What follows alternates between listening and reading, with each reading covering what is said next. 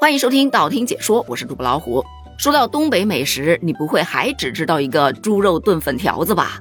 近段时间，东北的美食是频频登上热搜。前有据说是被杜撰的东北炒冰溜子，就是把冰放在火上烤，然后加上各种的辣椒粉啊、辣椒油啊什么的，在长沙卖的爆火呢。后有实打实的，凭借着超乎寻常的尺寸，让网友感叹的东北特大号香肠。不少网友在看到照片之后，纷纷表示：“天哪，这一根香肠怕不是用了一整只猪吧？目测我应该是抱不动。”有小伙伴说：“这可比我家抱枕还粗啊！干脆直接买一根回家当抱枕，饿了咱就啃两口，再也不怕半夜被饿醒了。”据了解，网友晒出来的这根香肠名为茶肠，又称茶叶香肠，确实是起源于东北地区，是一种具有独特风味的传统熟肉制品。这个香肠与茶叶相结合，既有浓郁的肉香，又有茶叶的清香。但不管网友描述的多么的香，我还是想自己亲口尝一尝。但就网络这种传播速度，我相信很快我们这儿也能买到的，咱就耐心等待等待吧。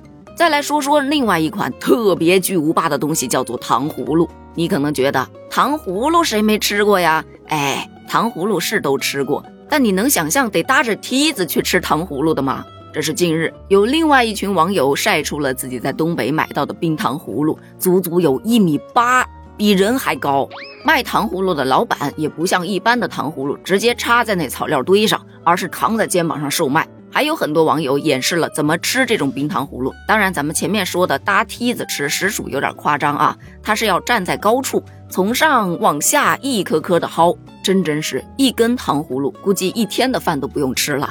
也有网友感叹，这一串糖葫芦，一家人估计都吃不完。还有说，都已经卷到这种地步啦，再往后是不是得直接把山楂树扛肩上，直接裹冰糖卖呀？还有小伙伴特别悲观，天哪，我居然都还没有冰糖葫芦高。但这些都不重要。据网友描述，这种冰糖葫芦在当地仅卖十块钱，这才是最让我吃惊的。你说冰糖葫芦做大点儿，一串上面多串点儿，也就是个技术的问题。但它只卖到十块钱，这可是性价比的问题了。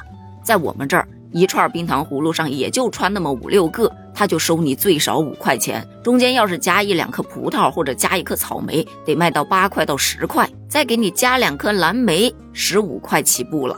可这一米八的，保守估计上面有二三十颗山楂呀，这才卖十块钱，我真的无法想象。所以，综合这两则新闻，大家就说了，东北这地儿啊，果然是巨人国呀，啥都大一号。不过，这冰糖葫芦一米八，吃完血糖估计得八米一了吧？尽管如此，可依然有很多小伙伴表示想去东北吃点好吃的了。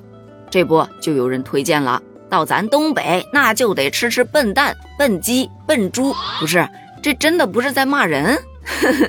其实啊，真的不是。在这里就不得不提一下，在东北，一切称为笨的东西都要被吃掉，到底是为什么？我看到有一些特别有意思的解释，有说呀，那是因为那些笨东西它反应迟钝呐，例如笨鸡、笨鸭、笨猪跑得慢，那自然而然就好捉呀。还有一种说法说，这动物世界都是优胜劣汰，不适应这个社会的笨蛋就应该被吃掉。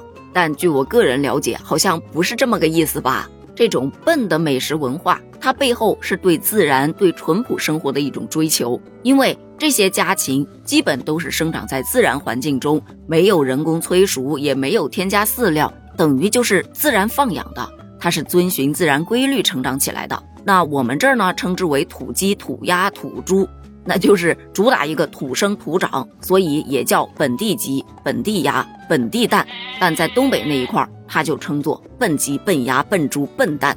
其实“笨”这种称法也不仅仅在东北，我最早接触到这种笨鸡、笨鸭是在安徽，因为我老公是安徽的嘛。我俩谈婚论嫁那个时候到他们家乡去，才知道哦，当地的蛋叫笨蛋。从而也了解到很多美食跨区域之后，它的称呼是完全不一样的。不过这一点也不影响咱们吃啊。有一说一，这些在自然环境生长起来的食材，它的口感确实挺不错，肉质是更加鲜美的，比那些人工饲养的确实香了很多。那么问题来了，你想到东北去尝一尝那种 Plus 版的香肠，那种比人还高的冰糖葫芦以及笨蛋吗？你们当地又有哪些比较有特色的美食呢？欢迎分享哦，回头给它列成一个清单，一个一个去尝一尝。好啦，咱们评论区见，拜拜。